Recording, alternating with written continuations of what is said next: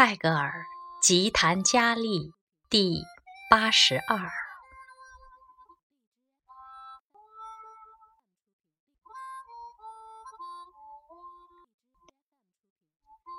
你手里的光阴是无限的，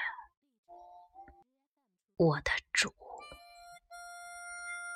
你的分秒是无法计算的。夜去明来，时代像花开花落，你晓得怎样来等待？我们的光阴不能浪费，因为没有时间，我们必须争取机缘。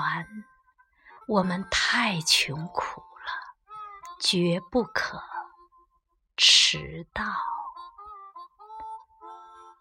因此，在我把时间让给每一个性急的、向我索要时间的人，我的时间就虚度了。